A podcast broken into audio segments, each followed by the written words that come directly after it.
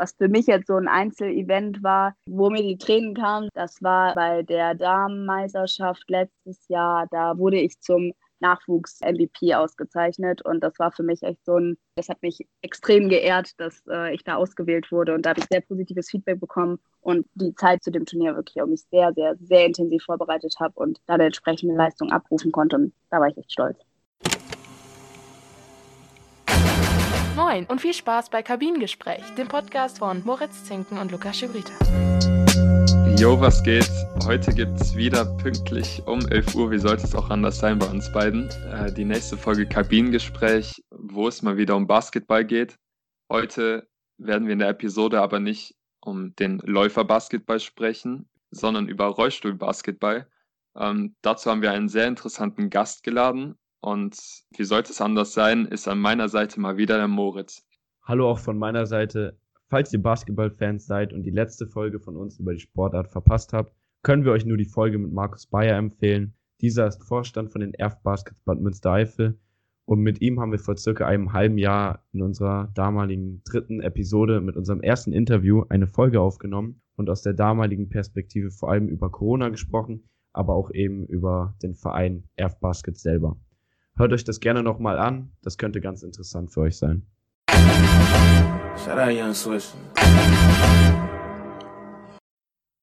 Letzte Woche Handball, jetzt wieder mal Basketball. Doch heute wollen wir nicht über irgendein Thema aus dem Basketball sprechen, sondern über die Sportart Rollstuhlbasketball. Als unseren Gast für diese Folge dürfen wir jetzt Junioren-Nationalspielerin Lisa Bergenthal begrüßen. Herzlich willkommen. Auch von mir herzlich willkommen, Lisa. Und vielleicht stellst du dich unseren Zuhörern erstmal vor. Wer bist du und was machst du aktuell? Also ich bin Lisa Bernthal. Ich spiele Rollstuhlbasketball, weshalb ich ja heute auch hier mit euch sprechen darf. Ähm, ich spiele in Köln. Ich wohne auch in Köln und studiere hier momentan Erziehungswissenschaften. Ja. Was eben auch zu dir und zu deiner Persönlichkeit gehört, ist deine Behinderung. Wenn man dein Profil jetzt auf der offiziellen Seite von der deutschen Juniorennationalmannschaft anklickt, steht da heritäre spastische Paraplegie. Erklär uns mhm. doch gerne mal genauer, was das bedeutet, wenn man davon jetzt nicht so viel weiß und nichts damit anfangen kann. Ja, also hereditäre spastische Paraplegie steht eigentlich, jeder einzelne Fachbegriff hat natürlich seine Bedeutung, aber kurz und knapp, ich habe eine Einschränkung beim Gehen. Meine Beine haben eine, ja, eine, eine Spastik, kann man auch so sagen. Bedeutet einfach, die machen nicht so ganz das, was ähm, normale Beine machen. Und es betrifft aber nur meine Beine. Also sonst bin ich komplett nicht behindert, nicht eingeschränkt und ähm, ja, meine Familie, also es ist ein genetischer Defekt, mein Vater und mein Onkel, die haben denselben, also die haben dieselbe Einschränkung und deswegen ist es halt eine vererbbare plastische Behinderung. Okay, und wie genau schränkt dich das jetzt im Alltag ein? Also du hast gesagt, deine Beine machen nicht genau das, was du, du willst. Sitzt du denn jetzt im Alltag dann auch im Rollstuhl oder wie sieht das da aus? Nee, also ähm, ich kann ich kann gehen, ich kann auch frei gehen und alles. Aber ich sag mal so, wenn man mein Gangbild sieht, sieht es auf jeden Fall anders aus. Das ist das eine, was halt vielleicht das auffälligste ist fürs Erste. Und dann ist es halt anstrengend, wenn ich laufe, weshalb ich halt relativ regelmäßig einen Gehstock habe als Unterstützung. Und wenn ich weiß, ich bin jetzt vier, fünf Stunden zu Fuß unterwegs oder ich gehe shoppen oder so, dann habe ich auch einen Rollstuhl. Und eben für den Sport, weil da sind die Möglichkeiten dann ja mit meiner Einschränkung dann doch nicht so nicht so prickelnd.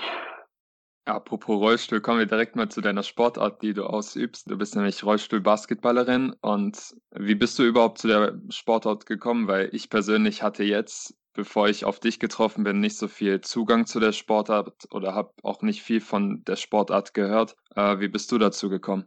Also dadurch, dass mein Vater die ähm, Behinderung schon immer hat, ist der halt ähm, im Studium über einen Unikurs dahin gekommen und hat dann halt selber damit angefangen und ich bin dann halt so in den Verein reingeboren. Also das war für mich immer klar, als ich klein war, bin ich mit zu den Spielen von meinem Papa und ähm, früher habe ich andere Sportarten versucht und hatte auch eigentlich nicht geplant, auch Rollstuhlbasketball zu spielen, aber dann irgendwann wurde klar, dass es so die beste Möglichkeit ist, mich auch sportlich irgendwie zu betätigen und habe mich dann auch dazu entschieden, halt Rollstuhlbasketball anzufangen.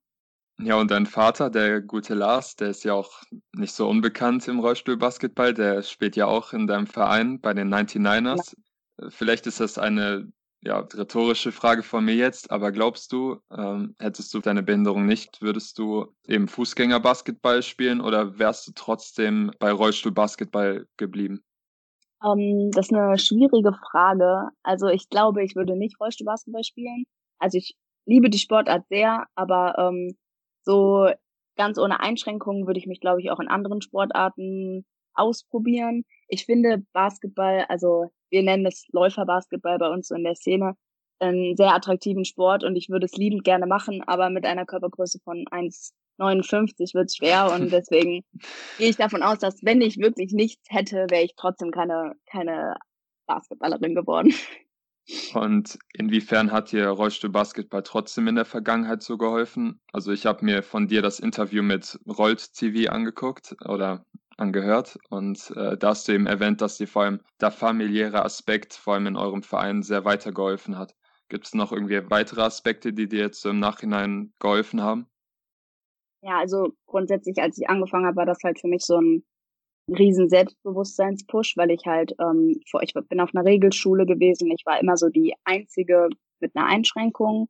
Und dann kam man halt hier an und war halt nicht mehr alleine. Und das war halt so fürs Selbstbewusstsein einfach total gut. Als ich dann halt auch irgendwie, ich sag mal, erfolgreicher wurde, im Sport besser, ähm, habe ich tolle Erlebnisse schon mit irgendwelchen Mannschaften machen können und irgendwelche richtig coolen Events und das sind halt alles so Bereicherungen fürs Leben, sag ich mal. Und ich würde mal sagen, das hat mir sehr viel geholfen, was mein, vor allem was mein Selbstbewusstsein angeht, weil ich dadurch irgendwie so, ja, mehr Stärke aufbauen konnte.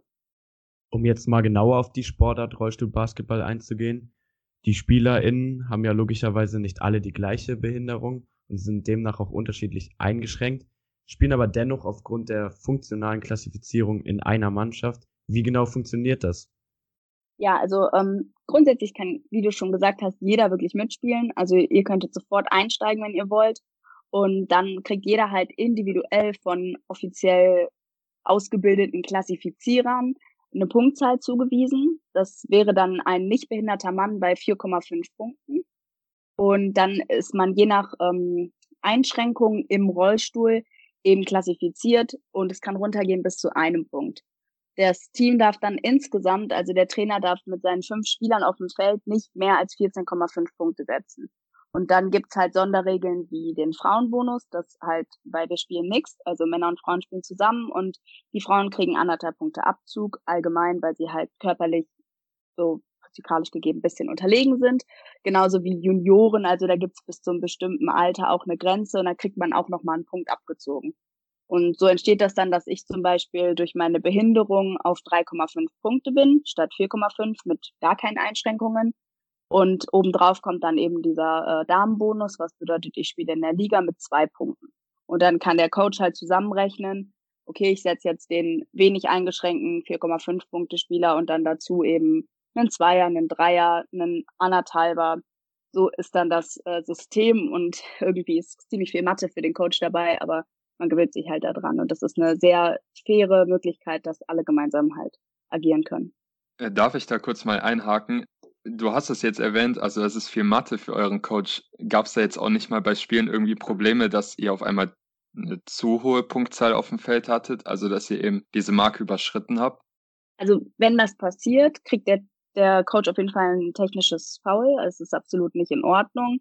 Es kommt aber selten vor, weil das ist ja, man ist das gewohnt. Und wenn man merkt, ah, ich will jetzt äh, Spieler Nummer sieben auswechseln und weiß dann halt, der hat so und so viele Punkte. Das bedeutet entweder ich setze jemanden neun ein mit derselben Punktzahl oder man muss halt, das passiert halt häufig bei einem Wechsel, direkt zwei Spieler auf einmal auswechseln, weil wenn man viereinhalb und eins runternimmt, hat man minus fünfeinhalb auf dem Feld sozusagen. Und ob man die dann wieder mit denselben Spielern abdecken kann oder dann vielleicht zwei, zweieinhalber setzt, das ist dann beim Coach, aber meistens schreibt sich der Trainer seine Lineups auf und weiß sie dann auch auswendig, sage ich mal, dass man mit seinen, ich sag mal, acht bis zehn Spielern auf der Bank eigentlich kein, keine allzu großen Rechenherausforderungen hat. Du hast gerade schon angesprochen, dass ihr eben mixed spielt, also Damen und Herren zusammen und dass die Damen da teilweise ja offensichtlich auch teilweise unterlegen sind. Ähm, deswegen noch eine weitere technische, aber auch vielleicht naive Frage zu der Ausführung des Sports als jemand, der noch keine Berührung mit deiner Sportart hatte, ist es nicht viel schwieriger, den Korb, der ja sowieso, ähm, soweit ich weiß, auf der gleichen Höhe hängt, zu treffen als im Fußgängerbasketball? Also fallen die Ergebnisse dann im Rollstuhlbasketball deutlich niedriger aus oder wie sieht das damit aus? Also es ist alles Training, würde ich einfach ganz klar sagen, weil ob du jetzt einen Meter höher bist oder nicht, natürlich, bei uns kommt kein Dunking vor, aber du kannst deinen Schuss halt genauso spezialisieren und dich äh, darauf einwerfen, dass der Korb eben so und so hoch ist. Und ich glaube, dass deswegen die Ergebnisse vergleichbar sind. Es sind schon niedrigere Ergebnisse. Aber in der ersten Bundesliga kann man auch davon ausgehen, dass das in der äh, im Normalfall ein Score am Ende schon so an die 80, 90 kratzt. Und deswegen ist es einfach Training. Wir können ja auch rollen, also wir können zwar nicht springen, aber wir können mit dem Stuhl auch anrollen und äh, nehmen deswegen auch daraus nochmal Schwung, sodass man sich daran gewöhnt und irgendwie dann doch trifft. Im Rollstuhl Basketball ist es ja dann noch so, dass neben den ganzen beispielspezifischen Skills auch der Umgang auf höchstem Tempo mit dem Rollstuhl gelernt werden muss. Also du hast es gerade schon angesprochen, ihr könnt Schwung nutzen, um dann höher werfen zu können oder besser zu treffen. Das ist ja so eine gewisse Koordination notwendig zwischen dir und deinem Rollstuhl und dem Ball. Es gibt aber ja auch wiederum Personen, die vielleicht noch nicht so lange im Rollstuhl sitzen, Gibt es dafür dann extra ja, Share-Training oder wie sieht das damit aus? Ähm, also wie zeigt sich das im Mannschaftstraining, dass man eben auch den Umgang auf hohem Tempo mit dem Rollstuhl lernt? Also die sogenannten Share-Skills gehören definitiv dazu. Zweimal anschieben, stehen bleiben, zweimal anschieben, was zum einen halt für die Kraft natürlich total ähm, wichtig ist, weil dadurch übst du eben dieses explosive Anfahren. Aber genauso üben wir so spezielle Bewegungen wie einen U-Turn oder einen V-Cut. Das sind Bewegungen, wo ich schnell von dem Verteidiger rückwärts wegziehen kann und mit einer Drehung oder so dann den umfahren kann. Da gibt's auf jeden Fall Übungen, die man regelmäßig durchführt, um eben sich mit dem Stuhl so anzufreunden. Aber ich sag mal so, auf einem gewissen Niveau macht man das, ist das ist eher so die Eigenverantwortung, sich um seine Chair Skills zu kümmern, weil es Voraussetzung ist, dass man eben den Stuhl so beherrscht, wie vielleicht die die Fußballer ihre Füße so. Also das ist einfach, das gehört zu uns dazu und das üben wir alltäglich im Spiel, im Training und dafür sind halt zusätzliche Skills machbar, aber halt sind nicht, ich sag mal, nicht Hauptbestandteil. Nicht, dass wir das irgendwie viermal die Woche machen. Apropos Training, denke mal, du hast jetzt keinen geringen Trainingskonsum oder äh, hast nicht wenig Training, weil so wie ich das gesehen habe, spielst du nicht nur in der ersten Mannschaft von den 99ers, äh, sondern auch bei der Damenmannschaft, bist dann noch Jugendnationalspielerin. Dann hast du jetzt noch letztens den Trainerschein gemacht und bist auch für die Rookies in eurem Verein zuständig. Dann studierst du noch Erziehungswissenschaften. Man könnte eigentlich immer weitermachen mit den Punkten, die du so machst für den Verein. Schläfst du überhaupt noch? Ja, also ich habe ähm, erstmal kurz, äh, um dich zu korrigieren, ich habe äh, mit dem dass ich die Rookies trainiere, das habe ich leider ähm, aufgeben müssen, eben um mir ein bisschen Schlaf reinzuholen. Nee, also das ging zeitlich halt irgendwann nicht mehr. Ich bin froh, dass ich meinen Trainerschein gemacht habe, weil ich halt über den Verein auch arbeite mit, mit Kindern und Sportgruppen, aber halt nicht mehr diese regelmäßige Tätigkeit mit den Rookies. Aber es geht, also ich krieg's irgendwie alles unter einen Hut. Ich habe halt, ähm, für mich ist ganz selbstverständlich, dass ich jeden Abend in die Halle gehe und dann halt zusätzlich meine Einheiten im Fitnessstudio dazu und mein Stundenplan wird drumherum gepackt und irgendwie habe ich das zumindest die letzten Jahre ganz gut hinbekommen, sage ich mal. Die Wochenenden sind halt selbstverständlicherweise auch voll, aber ich weiß ja, wofür ich es mache und deswegen ist mir das dann irgendwie auch wert. Und ich habe halt nicht vor, in Regelstudienzeit zu studieren, weshalb ich von da nicht so den Druck bekomme und auch die Möglichkeit habe, mich momentan sportlich dann weiterzuentwickeln. Und wie würde dann so dein Alltag an so einem Montag, äh, also wenn du Montagmorgens aufstehst, wie würdest du deinen Tag jetzt starten und dann auch den restlichen Tag gestalten? Ja, der Montag ist, ist mein freier Tag. das ist das Schöne. guten Tag ausgesucht. Also ähm, ich habe Montag zum Beispiel dann halt mir viel für die Uni gelegt, weil ich montags abends kein Training habe wirklich.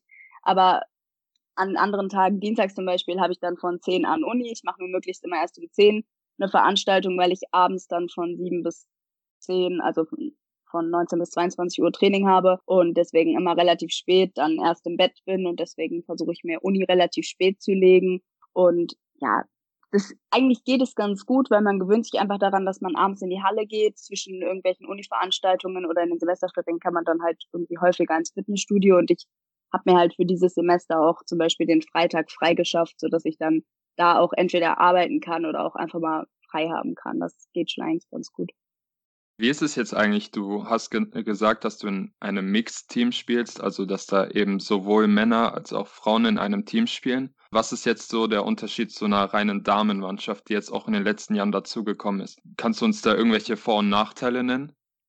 Also es macht definitiv einen großen Unterschied, ob man in einem reinen Frauenteam spielt oder eben Mixed. Gerade so ähm, die Nationalmannschaft ist ja auch, also international das dann auch mit Geschlecht getrennt und man spielt halt einfach eine ganz andere Rolle. Also allein von den Punkten her spiele ich halt in der Liga mit meinen als Zwei-Punkte-Spielerin bin ich keine ähm, allzu keine Schlüsselspielerin, sage ich mal. Und wenn ich jetzt an die U25 denke, wo man mit dann 3,5 Punkten eher zu den Highpointern gehört, passiert es halt relativ schnell, dass man dann eine andere Verantwortung hat. Zum Beispiel wird in einem Damenteam dann von, von mir verlangt, dass ich in die Zone einbreche, mich da aufposte und einen Schuss nehme.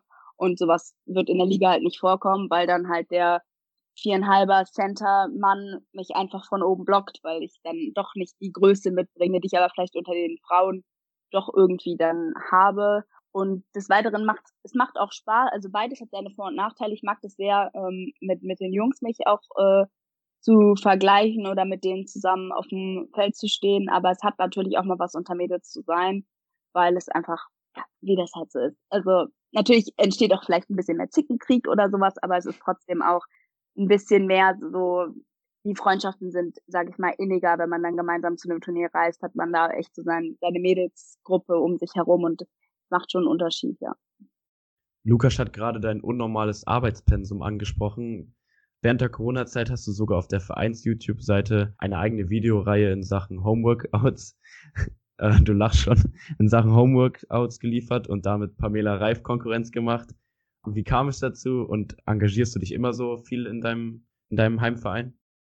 Also ich bin halt im Verein eingestellt sozusagen. Ich habe eine gewisse Stundenanzahl, die ich für den Verein arbeite im Monat. Und ähm, dadurch, dass ich halt während des Lockdowns nicht in Schulen gehen konnte, wie ich es normalerweise mache, um dort AGs auszuführen, hat der Verein die grandiose Idee gehabt, dass ähm, wir ja Homeworkouts drehen könnten. Und ja, so, so kamen die dann relativ schnell auf mich, weil die wissen, dass ich sowas irgendwie machen kann. Und ähm, so kam es dann, dass ich diese Videos von zu Hause aus gedreht habe und eben so ein bisschen versucht habe, gerade auch die Rookies aus dem Verein oder halt die, die Spieler einfach zu motivieren, trotzdem fit zu bleiben. Das war halt so ein bisschen meine Aufgabe dann, die jetzt aber ähm, halt nur ausnahmsweise mal wegen, wegen Corona halt auf mich zukommen. Und wie hat das so während Corona mit deiner eigenen Motivation geklappt? Also, wir haben es im Vorgespräch schon angesprochen, Online-Unterricht ist unnormal kräftezerrend, weil man einfach nur zu Hause sitzt und nicht eben präsent am Campus ist. Ähm, ihr hattet sicherlich auch Trainingsstopp. Wie hast du es geschafft, während dieser Phase eben keine Rückschritte zu machen, weil dir die Halle ja sicherlich gefehlt haben wird? Ja, also definitiv war das eine sehr herausfordernde Zeit, in der wir uns da befunden haben. Also ich habe die ersten anderthalb Wochen relativ positiv, also ich habe es genossen am Anfang, bin ich einfach mal ganz ehrlich. Also dieses Gefühl von abends frei haben war auch mal wieder cool.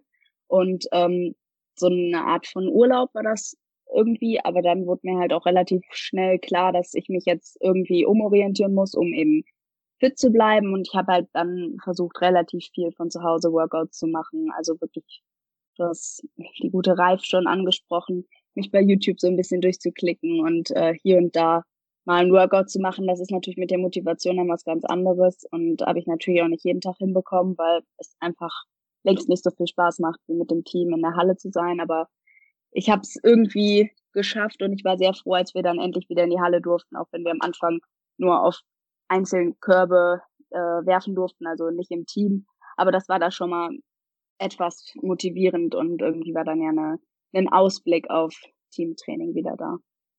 Anknüpfend daran, also man merkt wirklich, dass Rollstuhl-Basketball einen Großteil deines Lebens bestimmt. Du hast zwar gerade angesprochen, dass du es mal genossen hast während Corona, wo wirklich kein Training war, abends mal frei zu haben. In deinem Regelbetrieb gibt es denn da irgendwie so eine Phase in Lisa Bergenthals Leben, wo du so wirklich denkst, nee, jetzt habe ich wirklich mal gar keinen Bock auf Basketball, egal welche von diesen verschiedenen Aufgaben, ob Training, zu Hause dein Training, die Arbeit mit den Rookies oder im Verein oder doch Nationalelf, gibt es da wirklich mal so eine Phase, wo du dir denkst, boah, das ist mir einfach zu viel? Ich würde mal sagen, so in der Phase, wo die Doppelbelastung ist, also wo wir irgendwie die Klausurenphase von der Uni ausgehen und äh, da relativ viel kommt und auch, also das war beispielsweise letztes Jahr so, dass ich die Doppelung hatte, dass wir gerade zur Champions League sind wir geflogen? Ja, wir sind, glaube ich, geflogen. Äh, wir sind zur Champions League auf jeden Fall und ich hatte gleichzeitig äh, Klausuren anstehen. Und das sind so Momente, in denen ich ganz klar so an meine Grenzen komme, wo mir dann bewusst wird, so, boah, jetzt wäre auch cool, das eine gerade mal ein bisschen runterzuschrauben. Aber grundsätzlich habe ich mich so daran gewöhnt, dass es so ein großer Anteil von meinem Leben ist und ich liebe es auch. Also ich, ich will es auf gar keinen Fall missen. Manchmal denkt man drüber nach, ob man vielleicht mal unter der Woche den Training ausfallen lässt, gerade wenn man irgendwie einen Geburtstag von einer Freundin als ähm, Konkurrenzveranstaltung hat. Aber irgendwie habe ich mich da so dran gewöhnt, dass es für mich selbstverständlich ist und ich bin froh, dass es Teil meines Lebens ist. Also so wirklich loswerden will ich es nicht. Wie ist dein Gefühl jetzt, wenn du zum Beispiel bei der Champions League mit deinem Team unterwegs bist oder bei Nationalspielen mit der Juniorenmannschaft? Äh, wie ist das Gefühl dabei? Genießt du diese Auslandsreisen? Also du meintest, da, da hast du schon ein paar negative Gedanken so auch im Kopf. Aber sag uns doch mal, wie ist es dann auch so, neue Länder vielleicht zu entdecken? Also mega cool. Das ist halt, ich würde auch, wenn ich dann drüber nachdenke, ob ich eins von den beiden Sachen in dem Moment streiche, wahrscheinlich lieber die Uni streichen und trotzdem mit zu den Turnieren reisen, weil das ist einfach immer eine richtig coole Erfahrung. Und ähm, das macht immer Spaß. Also ich bin total froh, dass wir durch, durch den Sport die Möglichkeit haben, so viele Länder for free sozusagen zu bereisen. Und ähm, ich habe wirklich schon echt coole coole Möglichkeiten dadurch bekommen. Gerade so Weltmeisterschaft mit den Damen in Thailand letztes Jahr, das war so das größte Highlight und das war einfach einfach nur eine Zeit, die ich nie wieder vergessen werde, wo man gemeinsam dahin gefahren ist und dann eben klar vom Land siehst du nicht viel, du siehst vor allem die Turnhalle, aber ähm, einfach dieses Gefühl von gemeinsam da hinreisen mit dem Team und dann vor Ort ja alles geben und ist irgendwie unbeschreiblich. Auf jeden Fall unglaublich cool. Wahrscheinlich besonders dann eben auch dieses Gefühl für dein eigenes Land zu spielen. Ähm, ja. Du hast da wirklich von schönen Momenten geredet. Du hast auch schon einiges erreicht in deiner Karriere, wie zum Beispiel Silber bei der U24 Europameisterschaft. Was hat dir in deiner Karriere bisher am meisten bedeutet? Oder was war das schönste Erlebnis, wo du wirklich sagen würdest, boah, das war jetzt all diese, diese Arbeit und dieser ganze Stress wert? Also ähm, das Turnier in Thailand zum einen, weil das war wirklich ein sehr emotionales Turnier, war auch für mich das erste Mal, dass ich ähm, Europa verlassen habe und deswegen dort echt bin, also wir waren, glaube ich, insgesamt elf Tage da und das war einfach auch körperlich eine riesen Herausforderung mit dem Wetter, die ganzen Umstände dort sind komplett anders und das war einfach echt besonders so das wird, also es hat mich sehr geprägt, sage ich mal. Und da waren auch Spiele, wo ich sagen würde, das war so ein Riesenerfolg oder wo wir einfach eine, eine gute Leistung gebracht haben. Was für mich jetzt so ein Einzelevent war, wo ich wirklich so, also wo mir die Tränen kamen, sage ich mal, das war ähm, bei der Damenmeisterschaft letztes Jahr. Da wurde ich zum Nachwuchs-MVP äh, ausgezeichnet und das war für mich echt so ein also wenn man bei einem Turnier mit seiner Mannschaft anreist, dann freut man sich, wenn man mit seinem Team eine Silbermedaille mitbringt, aber man freut sich noch mal mehr, wenn man noch mal als Einzelperson dann auch heraussticht. Und das war halt da der Fall. Und das hat mich extrem geehrt, dass äh, ich da ausgewählt wurde. Und da habe ich sehr positives Feedback bekommen. Und das war für mich echt besonders, weil ich die Zeit dahin, also bis zu dem Turnier wirklich auch mich sehr, sehr, sehr intensiv vorbereitet habe und da eine entsprechende Leistung abrufen konnte. Und da war ich echt stolz. Ein Turnier, was jetzt leider nicht stattfinden konnte, war eben jetzt die Paralympics oder eben auch generell Olympia in Tokio. Das wurde auf nächstes Jahr verschoben und um ehrlich zu sein, haben Moritz und ich jetzt nicht unbedingt durch die Internetseite von der Team Deutschland Seite durchgeblickt. Äh, wir wollten nämlich eigentlich schauen, ob du jetzt letztendlich im Kader bist oder ob du es einfach geschafft hast, mitzureisen oder in die erweiterte Auswahl zu kommen. Wie sieht es denn da aus? Hast du Chancen oder bist du im Kader für die Paralympics? Also ich, ähm, nach dem letzten Lehrgang wurde ich in die Top 16 nominiert und ähm, hätte gerne alles gegeben und gezeigt halt für den, für den Lehrgang, bei dem entschieden worden wäre, wer halt dieses Jahr mit nach Tokio gekommen wäre. Das wären dann die Top 12 gewesen. Das hat jetzt alles ja wegen Corona irgendwie nicht so ganz geklappt Ich äh, werde weiter trainieren, weil es schon ein Ziel von mir ist, mich durchzusetzen für die Top 12, die dann im Endeffekt mitreisen darf. Wie meine Chancen da stehen, kann ich ähm, nur schwer sagen. Also ich, ich gebe auf jeden Fall mein Bestes. Ich weiß nicht, ob der Coach sich für mich entscheidet. Das ist immer auch eine Sache mit den Punkten eben, was er für Klassifizierung, welche Spielerinnen er gut für seinen Kader gebrauchen kann. Ich mache mir nicht allzu viel Druck. Ich gebe mein Bestes und wenn er sich für mich entscheidet, dann ist das, ähm, das ist eine große Ehre. Aber ich sag mal so, ich bin jung genug, um 2024 und 2028 meine goldenen paralympischen Jahre zu spielen und das sind meine Ziele definitiv. Viel Glück dafür wünschen wir dir auf jeden Fall. Schön. E-, egal welches Turnier jetzt davon, vielleicht klappt es ja auch schon nächstes Jahr. Was setzt du dir sonst noch karrieretechnisch außerhalb von den Paralympics, aber auch privat für Ziele für deine Zukunft? Also wir spielen ja momentan in der zweiten Bundesliga mit den Köln 99ers. Also die zweite Bundesliga wurde ähm, heute verschoben auf den März. Also alles so ein bisschen ähm, unklar gerade, aber eigentlich war unser Ziel für diese Saison aufzusteigen. Also wir wollen ganz klar ähm, wieder in die erste Bundesliga, was Köln auch viele Jahre ähm, getragen hat, aber halt hat jetzt irgendwann nicht mehr gereicht. Auf jeden Fall ist das so ein Ziel, dass ich, wir mit dem Team aufsteigen und dass ich dann halt auch weiterhin Bestand des Kaders bin, weil das ist auf jeden Fall ein Ziel von mir, erste Bundesliga zu spielen. Ja, wie du schon sagst, eben in den A-Kader zu kommen und die Paralympischen Spiele, das sind so meine Basketballerfolge natürlich mich individuell weiterentwickeln, verbessern, meinen Schuss irgendwie ausarbeiten. So die klassischen Punkte, die man halt so für sich verbessern will. Dann will ich mein Studium natürlich irgendwie abschließen, ähm, dann einen guten Job finden, eine Familie gründen, glücklich sterben. Also, das sind meine Ziele. Hast auf jeden Fall einen klaren Plan von deinem Leben, äh, merkt man. Wenn es um Ziele geht, ist ja meistens entsprechend auch ein Vorbild nicht weit. Ähm, ich könnte mir vorstellen, dass du da vielleicht dein Vater nennst. Aber gibt es für dich jemanden, egal ob jetzt privat oder sogar vielleicht ja auch jemanden aus dem Läuferbasketball, ähm, der dich wirklich auch inspiriert und wo du siehst, boah, wenn ich das und das von dem ähm, lernen könnte oder der begeistert mich einfach, durch den lebe ich diese Leidenschaft aus. Gibt es da jemanden? Also mein Vater spricht es schon gut an. Der ist schon ein Idol für mich, das auf jeden Fall. Ähm, echt eine schwierige Frage. Also es gibt viele Spieler und Spielerinnen vom Rollstuhlbasketball, bei denen ich ganz klar sagen würde, von denen kann man viel lernen. Die finde ich toll und werde ich irgendwann einen Spielstil wie eine Helen Freeman entwickeln, dann habe ich es weit gebracht. Also da gibt es schon einige Namen, die ich nennen kann. Aber ansonsten, also so von, vom, ich habe echt nicht viel Ahnung vom, vom normalen Basketball. Also aus der NBA könnte ich jetzt keinen nennen, wo ich sage, boah, von dem will ich was lernen. Also da würde ich eigentlich keinen nennen. Ich bin auch nicht so die Person, die irgendwen einzeln so hyped. Also ich versuche einfach aus mir selber dann lieber rauszuschöpfen und mir von vielen Leuten ein bisschen was abzugucken, die positiven Eigenschaften und Stärken, aber ähm, ich kann keinen Einzelnen nennen. Vielleicht meine, also am ehesten an meine Familie, mein Vater, meine Mutter. Wie siehst du so als Beteiligte die Entwicklung des Rollstuhlbasketballs? Also es ist natürlich eine Randsportart, aber wie siehst du das wirklich als eine, die Teil dieses Sports ist? Also gibt es da positive Entwicklungen? oder dass sich vielleicht in Zukunft auch noch mehr Menschen für die Sportart interessieren könnten, dass man dann Zugang entwickeln kann, dass da vielleicht auch ein Hype ausgelöst werden kann? Oder wie siehst du da so die Entwicklung?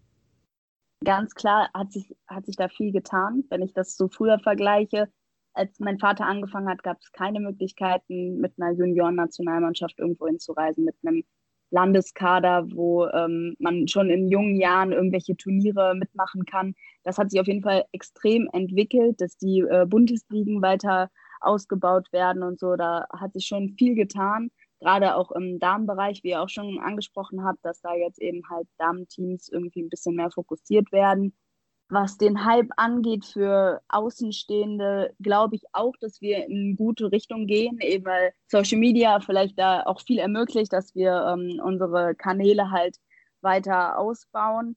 Trotzdem glaube ich, dass wenige Sportarten die Chance haben, irgendwann an Fußball ranzukommen. Also da geht's ja, da muss man nicht nur über Rollstuhlbasketball reden. Ich glaube, genauso wenig Leute wissen was über Radball. Also es gibt so viele Sportarten, die halt eigentlich ist es sehr schade, aber die viel zu wenig Aufmerksamkeit bekommen. Ich freue mich über jeden weiteren, der von Rollstuhlbasketball hört und äh, sich das anschaut, weil ich eine Sportart ist, die wahrscheinlich sogar spannender als Fußball ist. Ich sage das jetzt einfach mal so, ohne irgendwen, um, ohne angegriffen werden zu wollen. Aber ähm, so grundsätzlich ähm, wird es, glaube ich, schwer, sich so durchzusetzen, aber es ist schon schön, wenn ähm, immer mehr Leute vielleicht davon gehört haben und sich es mal angeguckt haben und einen positiven Eindruck davon bekommen. Ja, also ich hoffe, dass wir dieser Sportart eine Plattform bieten und in ein paar Leuten Interesse wecken konnten. Wir wünschen dir auf jeden Fall jetzt bei dem verschobenen äh, Saisonstart jetzt im März viel Erfolg mit der Mannschaft. Wir hoffen natürlich, dass du deine Ziele jetzt in Zukunft erreichst. Vielleicht sehen wir dich dann auch bei den Paralympics im Fernsehen. Ähm, da sind wir mal gespannt, wie das da jetzt noch abläuft. Und äh, wir danken dir auf jeden Fall fürs Interview, äh, für die schönen Antworten und vielleicht hören wir uns ja in der Zukunft nochmal. Ja, sehr gerne.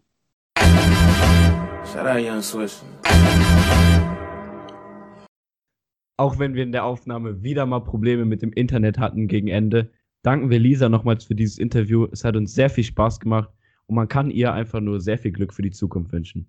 Wir danken euch auch wieder mal fürs Zuhören und hören uns bei der nächsten Episode. Ciao, bis dann.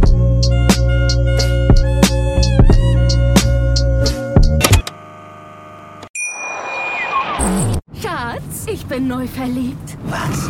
Da drüben. Das ist er. Aber das ist ein Auto. Ja, eben. Mit ihm habe ich alles richtig gemacht. Wunschauto einfach kaufen, verkaufen oder leasen. Bei Autoscout24. Alles richtig gemacht.